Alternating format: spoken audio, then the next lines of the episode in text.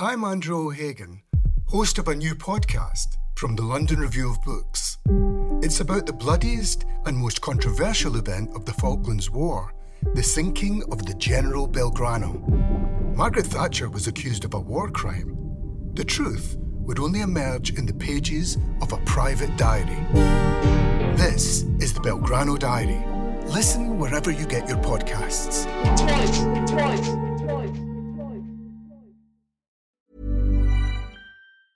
Quality sleep is essential. That's why the Sleep Number Smart Bed is designed for your ever evolving sleep needs. Need a bed that's firmer or softer on either side? Helps you sleep at a comfortable temperature? Sleep Number Smart Beds let you individualize your comfort so you sleep better together. JD Power ranks Sleep Number number 1 in customer satisfaction with mattresses purchased in-store. And now, save 50% on the Sleep Number limited edition Smart Bed for a limited time. For JD Power 2023 award information, visit jdpower.com/awards. Only at a Sleep Number store or sleepnumber.com. Welcome to the London Review Bookshop podcast. To find out about our upcoming events, visit londonreviewbookshop.co.uk forward slash events. Thank you all very much for coming. It's really good to see you all. Thanks for coming out on a cold night. I'm not surprised you're here though, because the book sounds amazing, and it's amazing to have Derek Owusu here to talk about Losing the Plot, published by Canongate Books. Derek's going to be in conversation with Jason Okundaye, whose book we would have on the table, except it's not published till 2024, Revolutionary Acts, which we're also really looking forward to. Um, thank you both very much for being here. And please welcome our guests. Thank you both so much. Hi, everyone. Uh, welcome to today's event. We're chatting to the fabulous Derek about his new book, Losing the Plot, which is getting rave reviews, which we're going to get into. Uh, so, how are you today, Derek? I'm good, actually. Yeah, so, I've been nervous about this event. Yeah. So, today, um, a couple hours ago, Derek tweeted, like, I feel like you know, for these interviews, he wants people to ask about the body and the gym. Um, so,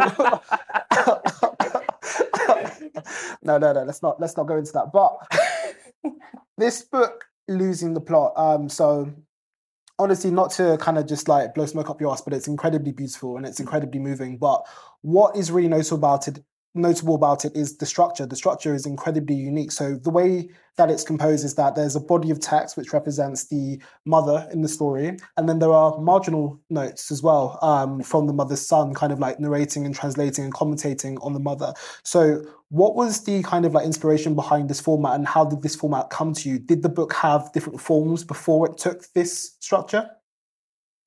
Yeah. So um, essentially, when I when I wrote the book as as I always start most of my books as kind of like a series of poems, kind of like poetry. The son was in the main narrative, intertwined in the main narrative. Um, and then, you know, I kind of started thinking, because of what I was trying to do, trying to really kind of, you know, get people to pay attention to the narrative, the mother's narrative, her story. This is about her, and the son is just basically there as part of her story. Um, I decided to kind of move the son to kind of the the footnotes at the at the bottom of the page, and and that was also basically so where there's so there's a lot of untranslated Twi in the book. So there's like words, there's some longer phrases, and I also didn't want a glossary in the book. I just felt like from my experience of reading books where there's a glossary of the words, people would keep having to go and check what the word means and then go back and all those kind of things. And I just felt like took people out of the narrative too much. Um, so I didn't want that. I didn't want to translate it. But I also just wanted to kind of to be like, you know, no, you know, just you have to try and figure out what the words mean because that is a lot of our experiences, you know, my generation and your generation with, with immigrant mothers who didn't want to teach us their mother tongue. We had to kind of listen to them speaking and get the context of the words or when they're insulting us, try and get the context of the insult and then figure out what it means. So I wanted to give the reader that ex- exact experience as well. Um, but obviously, when the son does come in speaking in the in the in the footnotes, there would be a, a translation of the word within what he's saying, and the reader would just obviously have to try and figure it out.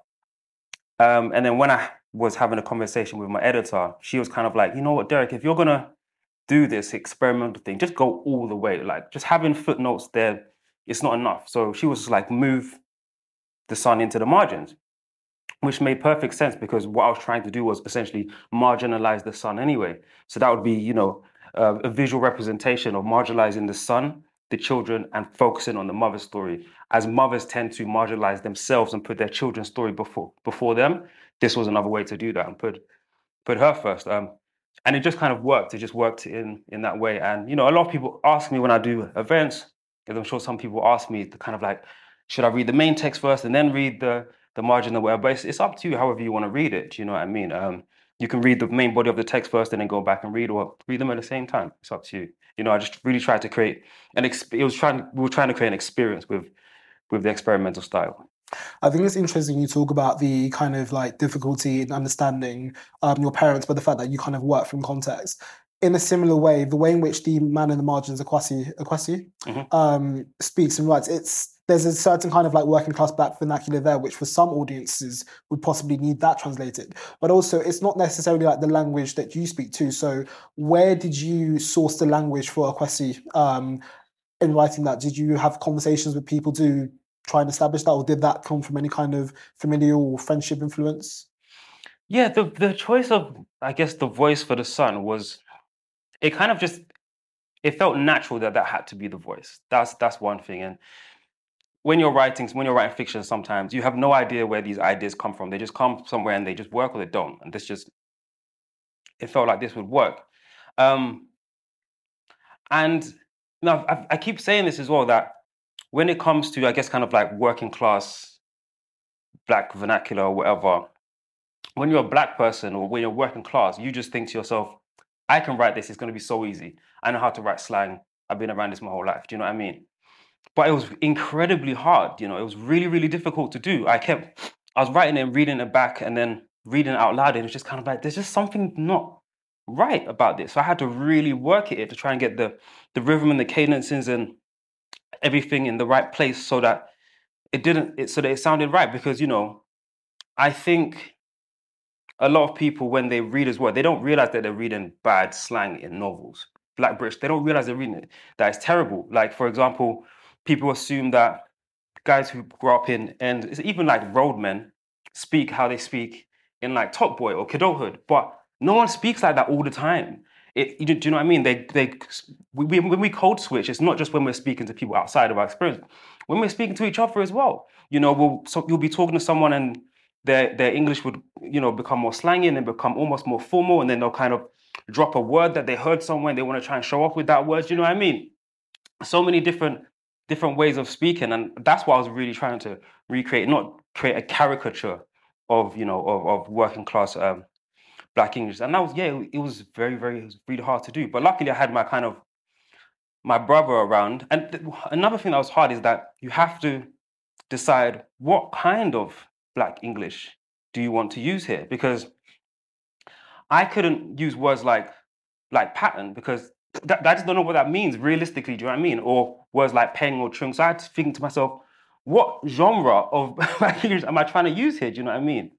There was a, there was a lot of thought that had to go into it. Um, but yeah, luckily I did have my my brother around, and he not in terms of the words, but the way he spoke, the the rhythm. You know, when they're speaking, it's like there's a proper rhythm to it. You know what I mean? I could pick that up from him, and you know, listen to him, and he would. I would say read stuff out to him, and he would just be like, "No, no, Derek, something not right about this," and I'll change one word, and he'll be like, "Yeah, yeah, that's how we would say it. That's do you know what I mean?" Um, so that was that was really helpful. And I think that's interesting because when people escape this book, particularly if they know who you are, they might make the assumption that the man in the margins is just you and Oh, that's how course. you speak and it's coming from your internal. Yeah. And something you've been keen to emphasize is that this is a book, this is a work of fiction. Yeah. Even though perhaps it's been prompted by thoughts and conversations you've had about, you know, your mother and of migration and of Ghanaian heritage, it is a work of fiction. And so what kind of placeholders from your own life did you take and then build from using imagination? And did you specifically try to limit how much of, you know, how much it resembled perhaps yourself and your mother or your family? I didn't I didn't need to try because I don't know anything about my mother or you know my family too much. You know, with the with the voice in the margins, I'm trying to think. Was there anything that I thought this has happened and I could fictionalize it? I don't think so. No, I just kind of. Well, I, actually, no. I, I guess things, general things like prayer, like praying.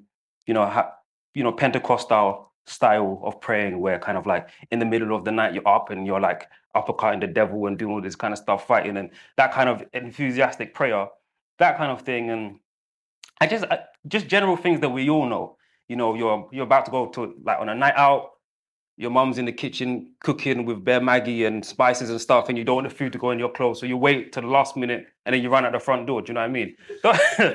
Those kind of things that we've all experienced, that that's there, but that's not that's not mine. That's not something that's mine. Um, and yeah, so yeah, the main narrative, all of it is just is complete fiction, and I. I, I, I, I feel complimented when someone says, no, this has to be a memoir because it means that they're really feeling like these characters are real and there's something about them that is really connecting with them because I've read many memoirs and I've read reviews of memoirs where people are just kind of like, this just feels, you know, too made up. Do you know what I mean? They're not even connecting with a real story. So if people connect with mine and thinking it is, I'll, you know, I'll take that.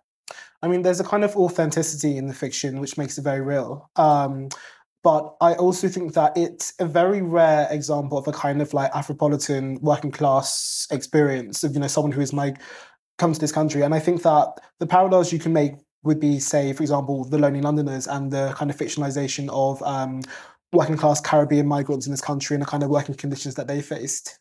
Mm. But I wonder though this book is fiction, could we also consider this book a kind of historical record?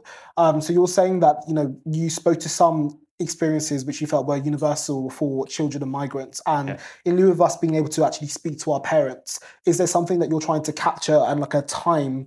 To create a kind of like record of you know this time and these kind of intergenerational relations for people in the future.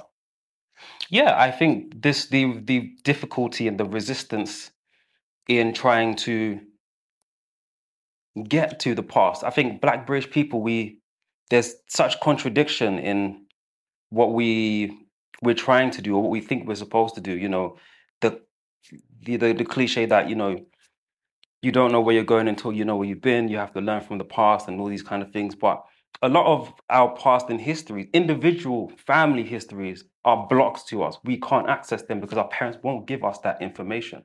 A lot of us, you know, you want to know you know, people always talk about um, generational curses and all of these kind of things, um, but they don't really know the details of what's happened in the family life before they were born, um, and that is, from what I've read as well, often a uniquely Black British thing. Do you know what I mean? Well, no, an immigrant thing. Um, so I think, yeah, people reading in the future, I hope that they're able to. The essence of that conflict is there, and uh, the struggle that we faced in trying to reach for an identity and not being able to do that, so having to then create our own art in a sense, do you know what I mean, out of that that conflict that happens. Um, but also know that it's always coming from a place of love, do you know what I mean? You know, when we ask our parents questions and we want to know things about their past, it's always coming from a place of love. It's never we're just trying to be nosy and whatnot, you know. And I hope that that comes across in the voice in the margins in the book that you know, as he's almost reading the book along with us because he wants to get to know his mum a bit more. But he's also adding, adding anecdotes, he's adding spices to the stories. By the end, you realize I have a relationship with my mum. Even though I don't actually know who she was before me, that doesn't take away from the actual real life connection that I have with her. I think that resistance that you get with West African mothers in particular is quite interesting because I find that West Africans are some of the most natural storytellers as mm-hmm. well. It's such a contradiction. So yeah. I remember when I was younger, my mother would tell me all of these kind of like folk stories about like the tortoise and things like that. Um, and if you can get them in the right mood for gist, they will go off. You know, they will probably like start yeah. narrating like such gossip. So until they catch themselves. Yes, yeah. exactly. Yeah, yeah, exactly that. So, what do you think it is um, that sets up such a barrier? And also, do you think it's a specific West African issue? Because sometimes, you know, I look at the record that Caribbean people have of their elders, and I think it's a lot stronger. Even say the book um, "Homecoming" by Colin Grant, where you just have like a number of Caribbean migrants, you know, speaking about their life experiences and talking about even the smallest details that we possibly just can't get out of our parents, whether it's, you know, where did you work and how long did you work there for? Yeah, Do you think yeah. it's a specific West African issue? I think I think now it seems to be specifically West African. I think that it's about being comfortable in the country that you're now trying to set up shop in. Um, but of course, you know, I was even me and Simeon, my friend Simeon Brown, we joke about this all the time, you know that he says that the only time you really find out what your uncle's real name was was at his funeral. Because with Jamaicans, they're always using a false name. You'll never know what their real name is. Um, and I think with with kind of like the Windrush generation, so on, they got to a point where they may have felt comfortable in the UK, and then they can kind of share their histories and stuff because they feel like this is our country. My mum doesn't feel like this is her country. She feels she lives here and she feels like she's British, but my mum, my aunties, they don't really feel like this is their country yet. Whereas I do, in a certain way. Do you know what I mean? And I think that's what it is. So there's a really brilliant essay in um, in IC3 where there's a professor who basically comes to the same conclusion that I've come to that you know there's not enough literature on the West um, West African experience, and so she's trying to collate these stories and put them into a book. And all of the people that approach her are just resistant. No one wants to talk about it. Some of them are even attacking her, calling her house, saying, "Why are you trying to probe into our lives?" and blah blah blah. It's because there's still a kind of a fear that they might be kicked out of the country. That's one. But then there's also that we've come here to start fresh. Why do you want to go into the past? Why do you want to do that? You know, like I always say that when talk people talk about when West Africans especially talk about you must know your history, you know, they're talking about collective history. They're not talking about individual history. If you ask about your life, that's not important the struggle, yeah, that's important. What we all went through, not what me individually went through. Do you know what I mean? I think that's a real difference between you know that generation and our generation as well, because um, our generation are oversharers. Mm-hmm. So where my mother is horrified by my Twitter, horrified. Yeah, She's yeah, like, yeah, how yeah. can you? My mum too. How Yeah, can yeah, you? I remember there was a video that came out recently, and it was of these like young kids. They were kind of hotting up their um, African dad for having an affair, Mhm, mhm. and I was just like, oh my god, the inside of your living room. So all of these people, I was just then thinking to my mom, even if I put a picture, even if I put a photo that shows a bit of the living room, that shows a bit of bedroom, it's like, ah, why are you showing all these people? Yeah, yeah, where you yeah, li- yeah. where you live, they can they can figure that out. Yeah. And do you almost feel like our generation has kind of like subverted that? Because I almost sometimes think that the reason why I'm such an oversharer is because my mother is not, and I almost feel like free to be able to say like this, this, and that, and talk about my life experience and things that have happened. Yeah, that's that's a good point actually. Um, I think a lot of our generation are overshares. One, obviously, because there is social, but though I, I do believe if social media was around when my mum was young as well, she still wouldn't be oversharing. Do you know what I mean? Um, but yeah, social media plays a part. Um, but also, like I said, the fact that our generation, our identity is so shaky, we use the oversharing for people to say "me too," and then we can connect with them. Do you know what I mean? And then through that, then try and build a community. Do you know what I mean? Um, because I feel like that's what a lot of because when you especially on social media, that's what oversharing realistically is about. When someone likes a tweet, they're saying, "Yeah, me too," or "That's funny," or that's connection." When someone retweets, that's connection. Do you know what I mean? Um, and I feel like yeah, that's that's what it is. Um, yeah, I think I think I think that's what it is. But it's it's interesting you say that, yeah, because you know, obviously my mum's never seen my Twitter. I don't think my mum really understands what Twitter is. But when I do like these events and I'll say to my mum, yeah, so I was I said this to the audience, and she'll be like, ah, what you why are you telling all of these people your, your business, blah blah blah. Do you know what I mean? Um so I think people should also take that in mind as well, to think that this is how my mom is. It would be absolutely impossible for me to write about her real life in a book because she would just not talk to me ever again. Do you know what I mean? Yeah. Yeah. And this is what I wanted to get onto as well. So there's the main body of the book, and then there's an epilogue, um, which shows Akwasi trying to record a conversation with his mother. And what it really captures, rather than any information because she doesn't give it, is the kind of hesitance and the worry. But something that really stuck with me is when she said, Are you going to go and sell me? And I thought, do you know what? She's got a point. Because there's an extent to which, you know, writers or people on social media are kind of like taking these experiences perhaps of their parents or people around them, or even perhaps their own trauma, mm-hmm. and they're kind of just pimping it out and selling it. And there's this kind of like compulsion to. So if you had written, if you had gotten access to your mother's memories and you had written this book as a memoir and gone and sold that, you probably could have also sold that very well because it's kind of like, ah, I'm taking this vulnerable story, I'm putting myself in it. And do you ever feel like there's this almost like there's this pressure or we've set up this expectation now that we're actually are doing that? We're selling ourselves, we're selling our relatives, we're selling everyone's story, like to chase some kind of publication bag. That's what writers have always done. Writers have always done that, and this is why the, people say don't date a writer because they'll they'll literally just take your entire life and turn it into a novel afterwards. Um, but this, but I, I, I definitely, yeah, I think that there has to have there has to be limits. Um, and I think I think there usually is limits. You know, you know, we we talk about oversharing and stuff like that, but I really don't think people online share as much as we think they do. You know, everything is still curated. Even if you know, when you have a thought and you start tweeting it, no one just blah blah blah and then tweets. They write it and they edit it, then they change it. Like, do you know what I mean? It's still curated in a particular way to try and get engagement, even if it does feel like you know it's coming from the heart and and all those those kind of things. So, you know, yeah, yeah, it's um, hmm. So this book, Losing the Plot, it has a very specific and unique literary form. But where do you think feel that it sits within the kind of schema of Black British literature? Do you think it sits outside? Do you think there's like a strong literary tradition which it borrows from? What are your kind of influences? Yeah, it definitely borrows from literary traditions in a sense that the language and the way that I've just, I guess, having the confidence to write um, Black British slang in a book. Um, that's me pulling from books that I've read, like from Robin Travis to you know to Courttia Newland, um, and then feeling like I can write about uh, an older African woman. You know, that's coming from uh, Buchi Emecheta and um, um, Sarah Manyika. You know, reading their books and um, feeling feeling like, wow, yeah, okay, I have not seen much of this.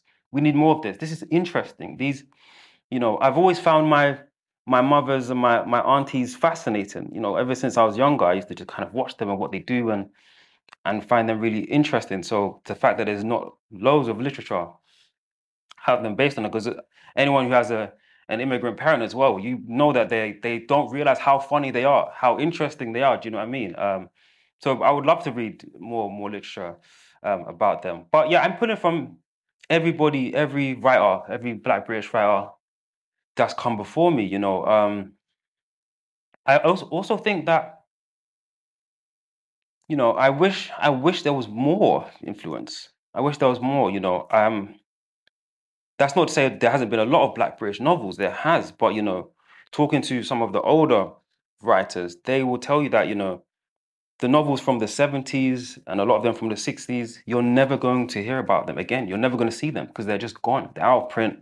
People have forgotten their names and those kind of things. So I wish I had more influence, you know.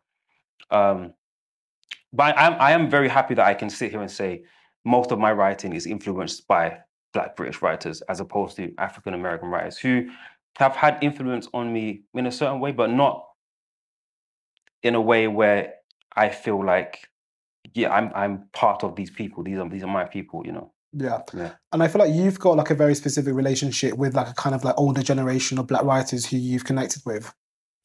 Do you feel like there's a difference in the kind of like community and support you find with them and with black British writers that are of your own age or even younger? um yeah, yeah. I, I mean, yeah, I do. I mean, I think that may be down to, I mean, it could be many, many things. It could be down to um, the fact that the publishing industry does position a lot of Black British novelists in a way where it's like we're in competition with each other. It might be the fact that I am a little bit crazy and they don't want anything to do with me. That's that's one of them. Um, and also might be like the older writers. So, for example, like Courttia Newland is my mentor, Benjamin Zephaniah is my mentor. They may have just kind of seen, I don't know, something in me and and decided, you know, we want to you know, try and help him and, and these kind of things. But um, yeah, and it does it does disappoint me, you know, because in terms of uh, Black British novelists, um, my contemporaries, I, I, I don't I don't know any of them. Like I don't I don't have any of their numbers or anything like that. I don't think I'm I'm probably forgetting, but I just I don't think so. Why do you think that is? Do you think there's something specific to this time and like the individualism of it? There's just something. There's also something very Black British about it. Like, do you know what I mean? Like everybody starts writing and they publish some books, and in a lot of Black British people's heads, they've got that thing where I don't want to be a beg. I don't want to be. A, I don't want to think I'm begging them or something like that. Do you know what I mean? So it's like if I reach out to somebody, if I say, "Oh my God, I love your work. I think you're amazing," blah blah, I'm suffering from it too. In my head, I'm thinking, oh, he's gonna think I'm begging him. I don't, do you know what I mean? So I don't want to do it, and I, and I know it works that way as well, which is it's an annoying thing. Do you know what I mean? I wish we could just, but there are there are some. I mean, I do see it. I think more with um with Black British women writers. they don't care about that stuff. They'll reach out, be like, "Yes, sis, I'm ready. Like, I want to be your friend. Let me jump in your DMs and let's let's do up friendship." They're like, "Yeah, cool." Do you know what I mean? I've never seen a black. Actually, no. Some of my queer friends will do that. You know, me and you, we jumped in each other's DMs. Um, yet to do up friendship, friendship. Um, It's not starting. um, do you know what I mean? So, but yeah, yeah. Generally, it just it just doesn't it just doesn't happen, unfortunately. And so you think there's a particular problem with black British men in publishing because you know there's so few of us anyway. Yeah, there is. Yeah, yeah. I think yeah, it's it. That's definitely it. Um, and you know, we don't talk about it. Unfortunately, we have to kind of pretend and create this facade of this. We're all in it together. It's not that we we don't hate. We're not hating on each other or whatever. Hmm. But I, I just personally wish that we were more connected. There was more. Do you know what I mean? If people were going to talk about this generation, they could talk about this like tradition of writers who would come together, or like, or like there's like I can't think of like a group photo with all like young novelists, young Black British novelists in one photo or anything like that. Do you know what I mean? Yeah. It just feels like everybody's just separate, which I just don't. I, I wish it was different. Yeah. So so far you've had a very good review run as well, and I think that sometimes something we've discussed before is the kind of like politics or reviews and you know Mm. who does the review. So Mm. Something that people say is that you know you don't want your proof to get in the hand of your enemies in case they review someone and decide to go and get revenge on you or something. But at the same time, do you want your proof to get into the hands of you know someone who is like your friend and then they review it and they give it something glowing and not really sure about the criticism? You've always said that for second books, that's when reviewers really like to let the chopper sing. They like to, you know, say, okay, now that this person's no longer Mhm. fresh, we can really go and go to town on this. But Yeah. your reviews have been really good and beautiful so far. Um, what has been your kind of uh, reaction to this, and have any reviews kind of like stood out to you as being particularly considerate of the book and its themes? I, yeah, I still. so in yeah, in so in answer to the first question, I don't think anybody should be reviewing proofs at all. I think proofs should just be to read for you to get a gist of what's coming. So much changes in the proof. Do you know what I mean? Especially if you're writing a book of like poetry or very precise prose and stuff. So much can change from the proof to the hardback. So I don't think people should. I mean, they're going to, but I don't think they should. I wish they didn't. In terms of the reviews, I'm kind of. I don't. I don't know. I don't know. You've been reading them though. You've I've read all of them. Yeah, I've read Yeah. all of them. Um, and um, I'm kind of just like, wow, this is this is cool. I mean, because even with my first book, I did. I think I got maybe like two press reviews or anything like when it first came out. So it's all a bit. It's very. It's quite overwhelming, you know. Um, of course, because um, I was a lot more precise with this book as well. So I'm reading to make to see if the reviewers actually read the book or understood it, and so on and so forth. Um, so Michael Donkor's review in the I paper was was was amazing, and of course he's a he's another queer Black British Ghanaian man. So he read it in in a way I, I hoped another person like him would read it. You know, it was a very generous review. Harriet Mercer's review in the arts desk was really detailed and putting out. Oh, you're here. Oh, hello. Hi. Hi. Um, you know, pulling out pulling out things that I kind of put in just for fun for myself, you know, but but she picked them out, you know, things that um with kind of the smells and um uh, the perfume Red Door that my mum and a lot of West African mothers loved as well, and Red Door. Do you know what I mean? It's kind of like the the smell of my, my childhood, do you know what I mean? So yeah, but yeah, the really it's, it's just still very it's still very surreal. Like I don't it's hard for me to process. It's the same with kind of like when I won the Desmond Elliott Prize. Even to this day, I won it like two years ago, and I still it's still kind of strange to me. Is there anyone you don't want to read it? Do you ever think like, do you have any have an anxiety about particular groups reading it? So, say for example, your mother. Do you think your mother would read the book? She won't read it. I mean, I don't, I don't have a problem with her reading it, Mhm. but she won't read it. I just think she she's happy I've done it. You know, um, she's trying to care. I know she doesn't really care, but she she's trying she's trying her best. Um, so when we got when we got the hardbacks to the house and I brought them out, I was like, "Oh, mum, look." Um, she was like, "Oh, okay," and then she stopped and turned around. She's like, "Oh, my son, come and give me a hug," like because she knew that's what I wanted. She didn't really care. She carried on pounding her fufu afterwards. Didn't do you know what I mean? Um, but no, I don't. I don't mind any anybody. I would. It's for it's for everybody to read. Anybody to read. Um, and again, I don't mind how anybody reads it. If someone wants to read it like a poetry collection or as a straightforward novel, or read the you know people can read it in any way they want. I don't. I don't mind as, lo- as long as they feel something from it. That's what I care about. As someone who's in quite like a niche space of literature, what does success look like to you? I have no idea. Um, success. Do you think there are certain markers of success um, which Black British authors get quite obsessed with as well? Yeah, yeah. No, I think, I think, I think that a lot of us are too obsessed with being like Sunday Times bestsellers and Mm. being a bestseller is kind of, or being the first. I am the first this, the first that. Um, and we're usually wrong. We're usually not the first this or first that. It's because again we've forgotten who's come before us. Um, but for me personally, I would only be able to know success if I was able to live 200 years from now, and that I'm never going to be able to look back and see if my book is still around or people are still taking things from it. That would be success to me. That yeah, 200 years from now, you know, people are still reading it. And what do you feel is the importance of legacy and posterity to Black British literature? And do you think that Black British books in this moment are aiming for posterity or are they aiming to kind of capture a viral moment and just sell quickly? I don't. I mean, I think I think it's fairer to say the publishing industry are trying to capture moments and sell quickly. The authors who are being given publishing deals, when look when you get a publishing deal, you're just so excited. You're willing to like just do what you want to do to you know to to be successful and whatnot. And I think in the hands of the wrong publisher, yeah, it becomes a moment, sell for the moment. Do you know what I mean? But let's just aim to big uh, Sunday Times number one bestseller, blah blah blah. Do you know what I mean? Um, I think the perfect example of that is Bernardine Evaristo, who's been writing for over thirty years. You know, um, she wasn't selling loads of books, but her editor had faith in her. Was like, no, no, would you, you know, just keep writing, keep writing, you know. And then she, you know, she won the Booker, and now her entire backlist has got a revamp you know, and those books now will definitely be read 100 years from now. Do you know what I mean?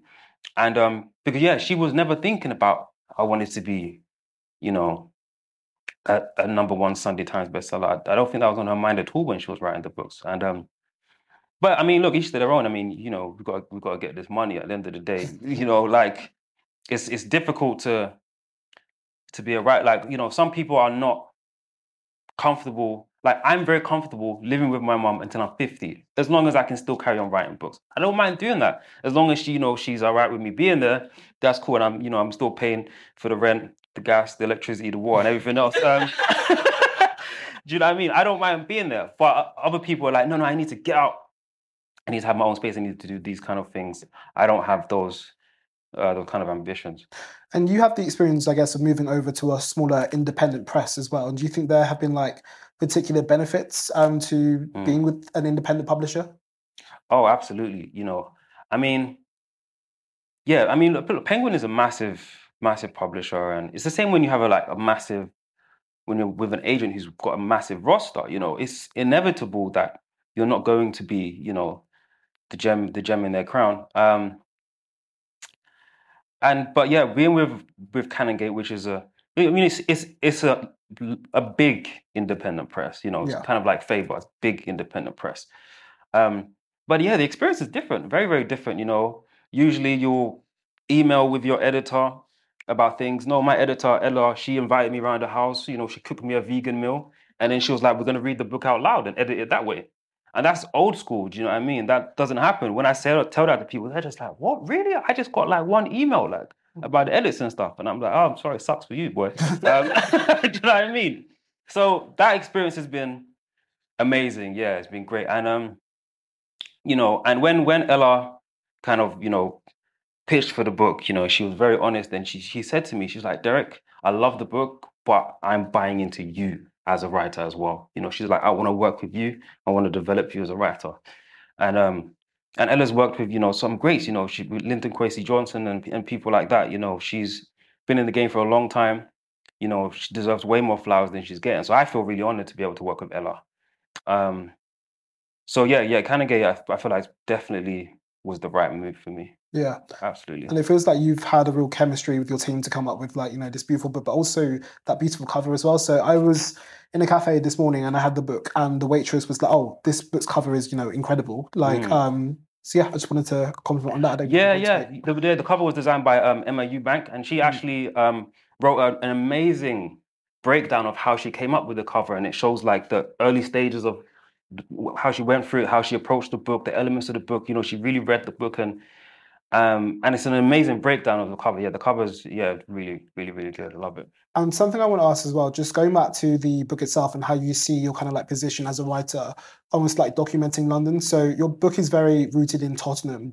Do you see this as being a fixture of your work going forward and you being from that area? Do you feel like you will always kind of like return to Tottenham at this kind of like location? Yeah, I mean, yeah, I mean, Tottenham's Tottenham's fun to write about. There's loads of characters in Tottenham. There's loads of you know, I'm very, you know, it's interesting because, you know, writing these books, I really feel like, so with my first novel, you know, the protagonist, each section, is kind of like a prayer to Anansi, which is was supposed to signify the character reaching for Ghanaian culture, for acceptance. I feel like every single book that I've written and will continue writing is me trying to find some sort of acceptance in Ghanaian culture because I still feel outside of it, you know. Um, and Ghana, I mean, for, for me anyway, growing up, Tottenham was the hub for Ghana. Broadwater Farm was like Kumasi for me when I was growing up, you know, and that's where we were. So that's why I'm going to write. That's why I just love writing about. It. And it doesn't really matter where it's situated. You know, I feel like I'm just writing human stories.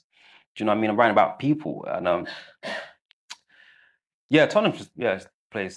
And so, do you feel that in like imprinting this really strong Ghanaian identity in your writing, you've kind of been able to reconnect or connect more strongly with your heritage and the heritage of your parents?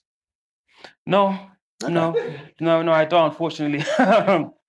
so you're just pimping out the culture for the for the money. No, but what I'm doing is trying to make people, you know, so in in losing a plot, especially there's there's things in there that I think that only a working class British Ghanaian will will get.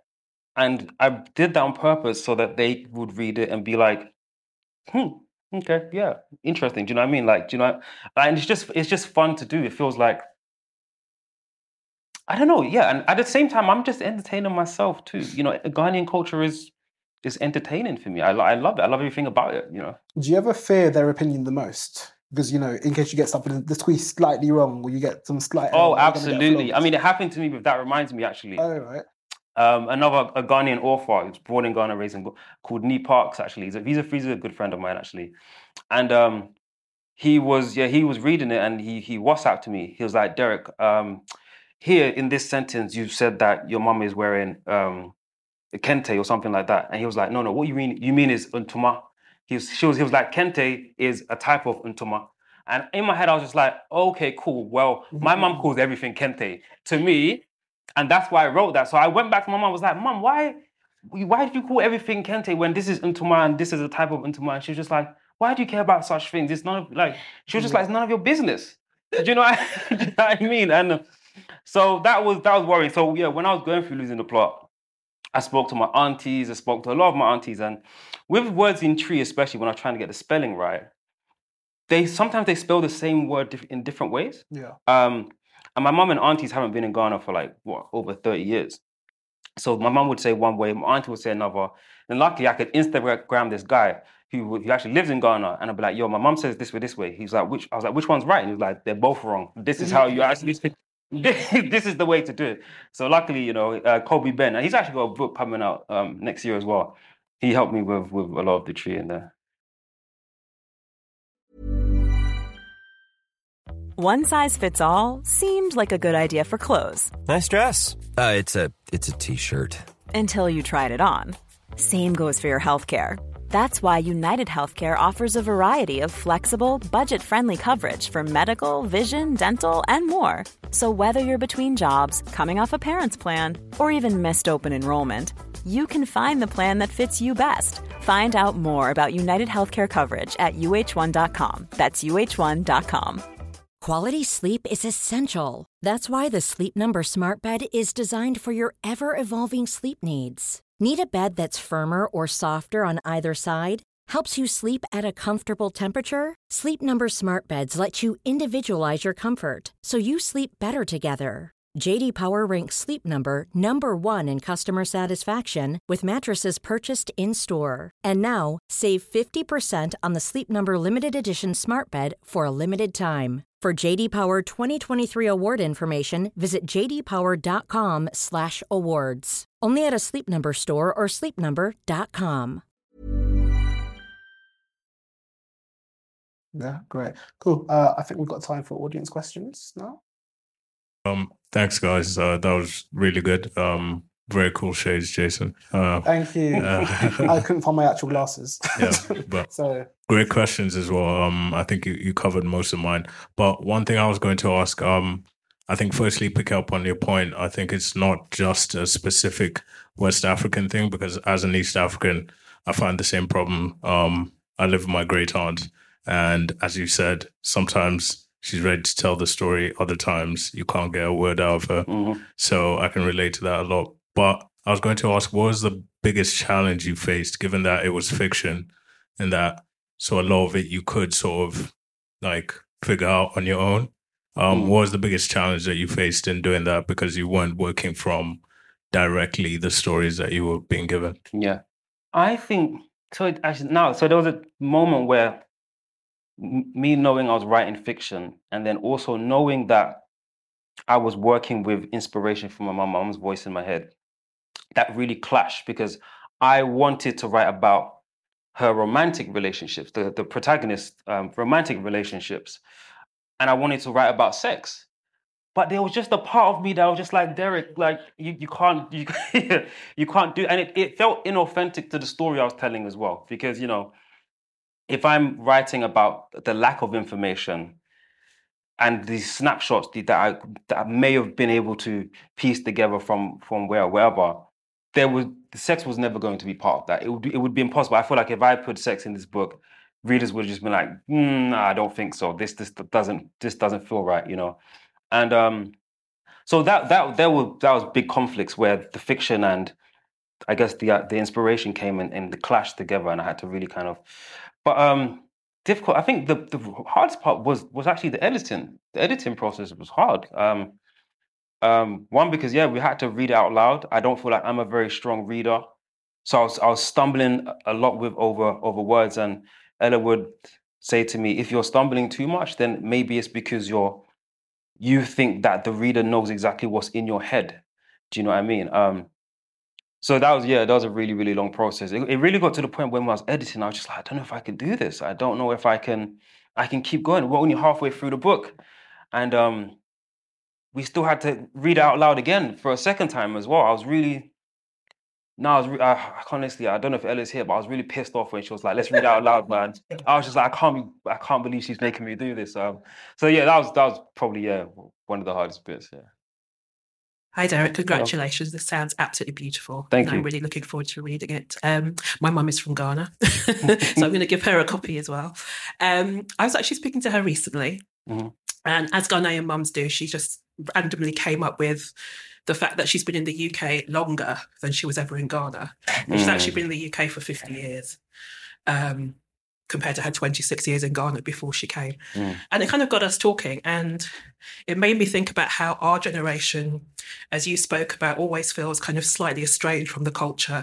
And we're always trying to anchor ourselves authentically in that culture. Mm. But having that conversation with my mum made me realize she too is also trying to anchor herself in something she now feels estranged from, even though we would see that generation as authentic. They speak the language, they lived there, they came over. Mhm. So I just wondered how much that came up in the book. Obviously, I haven't had a chance to Yeah. read it, or you think about that in terms of your own mum.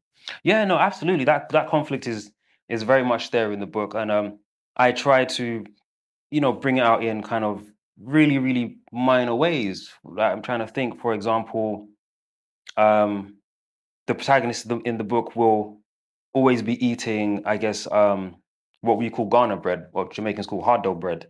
Always be eating the Ghana bread, you know, but with a cup of tea. Do you know what I mean? And th- those two things clashing together, the two things. So little details like that, I tried to put put put into the book um, to make it obvious that you know, and and there's all there's also I've kind of felt as well from like family and things like that. There is a tiny bit of resentment towards Ghana as well. Um, I'm not sure where that comes from. I do try and interrogate a little bit in the book, but there is a little bit of that where it's kind of like our parents are happy to like build a house in their homeland and do this and put their family in it. But then when you ask them, also, when are you going to go and live in that house? They're like, what for? Do you know what I mean? Um, so yeah, there, there's. I feel I, it's it's weird. It, it almost feels like they're in a similar situation to us. Yeah, sometimes I think you understand you're close to them than you realize. Yes, yes. Because of that estrangement, even though it's over a different temporality, it's like you're kind of reliving something slightly more distant, but it's the same thing. It's the same thing. Yeah. through, yeah. yeah, and we're just more willing to talk about it. Exactly. Yeah. Yeah. Thank you. Hi there. Thank you very much for, for the talk. It was it was lovely, and I look forward to reading the book. I haven't managed to do so yet. One of the things that was interesting to me about I'm sorry. One of the things that was interesting to me about what you were saying about talking and West African storytelling. I'm from the Caribbean, as may be detectable. The, is that Car- I, I I have a sense that from my parents who never migrated, they lived in the Caribbean, that storytelling is a huge component of sociality, like you described. And also I find that Caribbean people in England have have continued that in I mean we're talking in generalizations here. Mhm. But I wonder whether the distinction that you sought to draw, Jason, I think it was you who drew it, between certain kinds of Caribbean experience and storytelling and carrying that on in the West African one is a question about the specific history of migration to the UK. Because when I think about Windrush and other forms of Caribbean migration, I think that migration by and large doesn't occur because there is a domestic conflict, for example, Mm. or or there is a there's a history of some sort of unrest leading to the f- to, to, to a flight Mhm.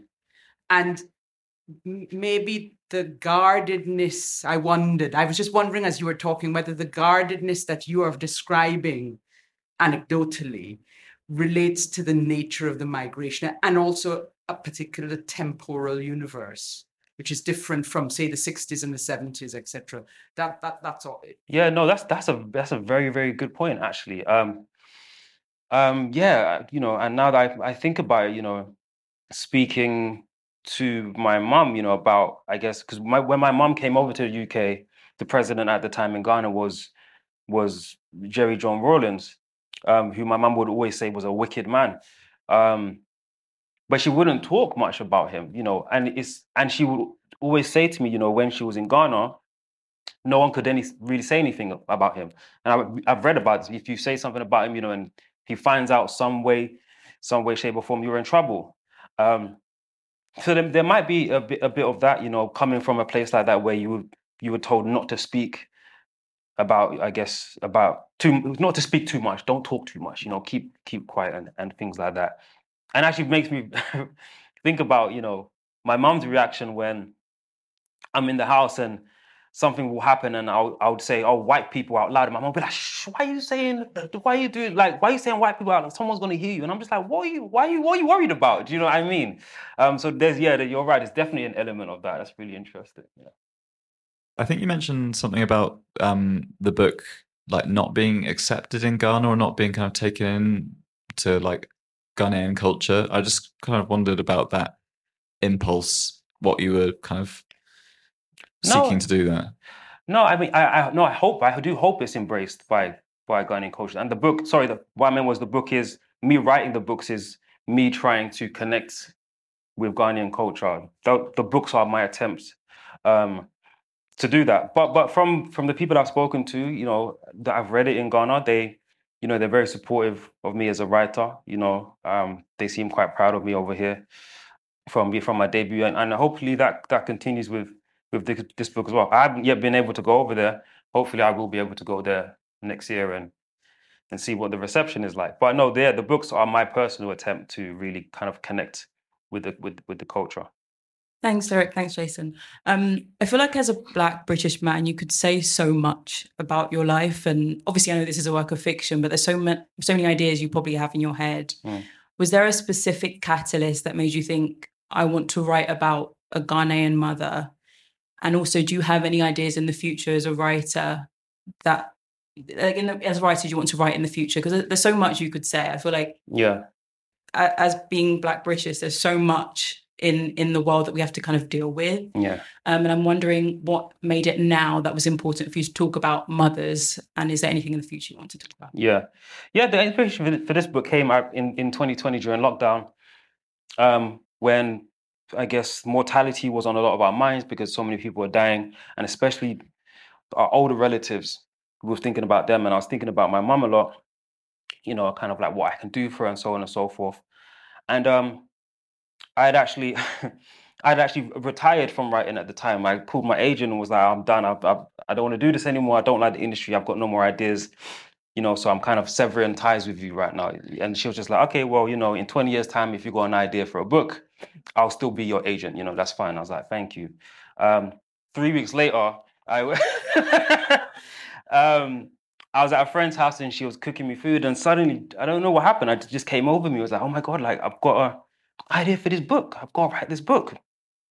Um, and um, yeah, she was mid cooking, and I just left. I just left. I was like, I've got, I've got, I've got to write this. So I just, I just went home and I just started writing, and I just wrote like the the beginning of the book. You know, the first few things, and it was fun. I really enjoyed writing them, and I sent them to my agent, and she was like, Derek, you know, I honestly think this is some of the best poetry you've written. Keep, keep, keep going. So, and that was that. Um, and for the, so with with Canongate, it's a two book deal, and the the second book, um, I have I think the idea is ready. I'm pretty much going to start writing it when whenever. So it's, it's called um, the Oware Master. So it's literally about the the game Oware, and about a, an older Ghanaian um, alcoholic man who doesn't realize he's an alcoholic, as so many of our fathers don't.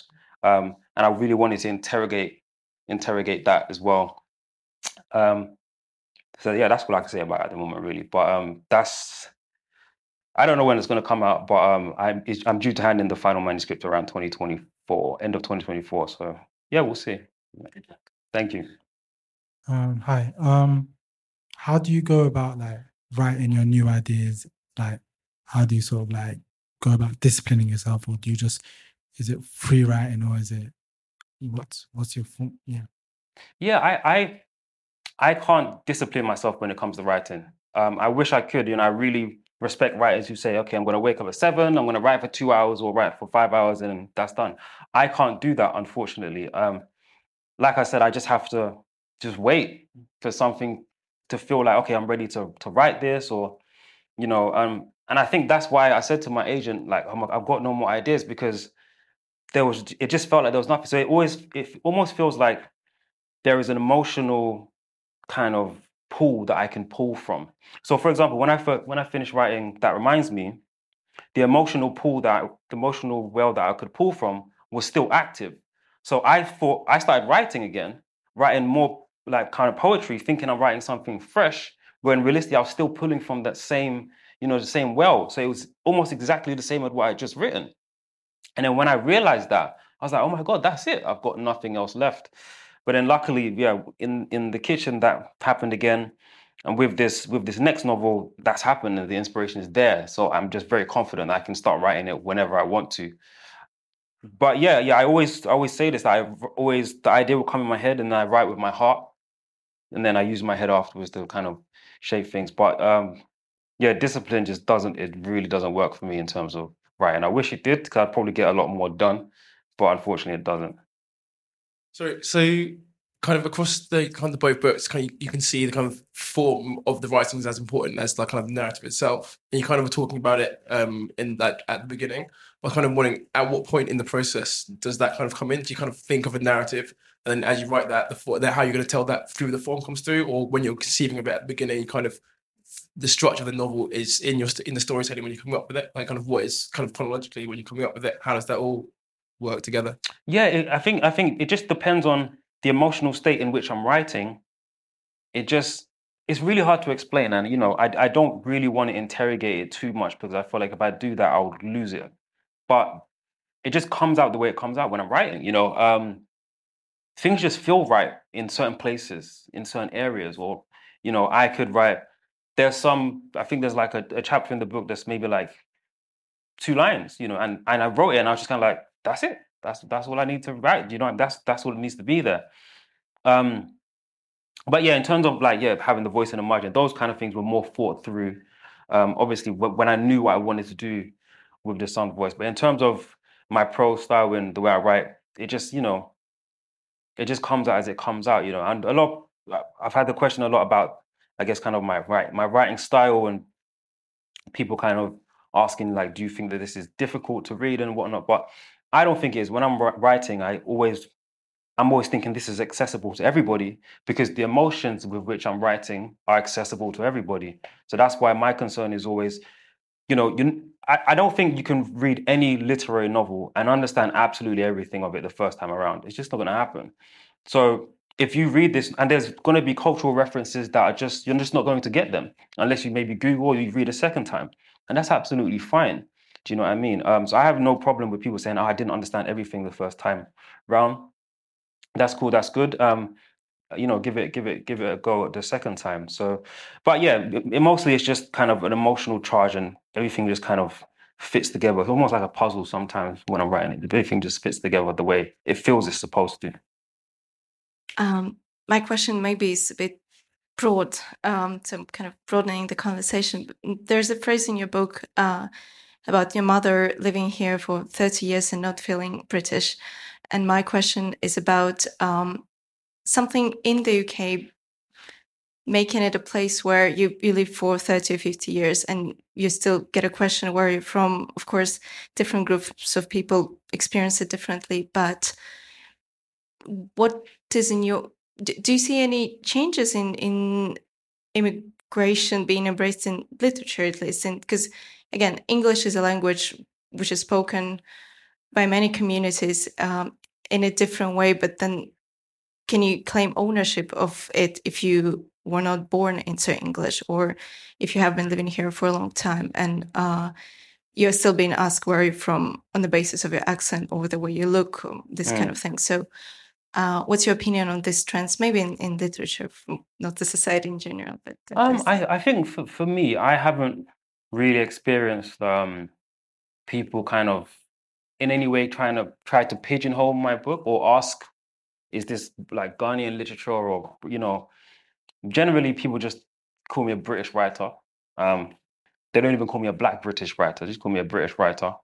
Um, I have no problem with either of those things. But yeah, I mean, I mean, I think, I mean, look, all language is borrowed. Do you know what I mean? All of it. Um, in the, at the end of the book, when I'm talking about the translations, I'm very clear, and I just literally write the languages spoken in this book are English and Twi. Everything is an approximation. Nothing is accurate. Um, and that's that's how I that's how I feel about uh, language. It doesn't belong to to anybody. Just some people can wield it in in superficial ways to make it feel like to make you feel like they own that language. But sometimes my mum will turn a phrase in English that really stops me in my tracks. Do you know what I mean? Because she's translating something in Twi in her head and she tried to translate it to English and it's come across so profound. Do you know what I mean? That no native English speaker would have been able to turn a phrase like that. Um, so to say that my mom hasn't owned English in that moment is ridiculous to me. Do you know what I mean? So um, yeah, I think I think when it comes to literature and your writing, just don't even concern yourself with those kind of questions. What, where am I going to be pigeonholed? I don't think about it at all. Um, shall we conclude this part of the evening? Cool. Um, thank you all so much for your questions and contributions. It was amazing. Um, I really enjoyed it. And as with the best events here, I forgot to do my job at some points and thought, oh, hang on, I need to be working and keeping my eye on stuff because I've been so absorbed. Thank you so much. Um, Derek, Jason, truly, thank you. Um, Thank you. Thanks for listening. To find out more about London Review Bookshop events, visit londonreviewbookshop.co.uk forward slash events. Hi, I'm Daniel, founder of Pretty Litter. Cats and cat owners deserve better than any old fashioned litter. That's why I teamed up with scientists and veterinarians to create Pretty Litter. Its innovative crystal formula has superior odor control and weighs up to 80% less than clay litter. Pretty Litter even monitors health by changing colors to help detect early signs of potential illness. It's the world's smartest kitty litter. Go to prettylitter.com and use code ACAST for 20% off your first order and a free cat toy. Terms and conditions apply. See site for details.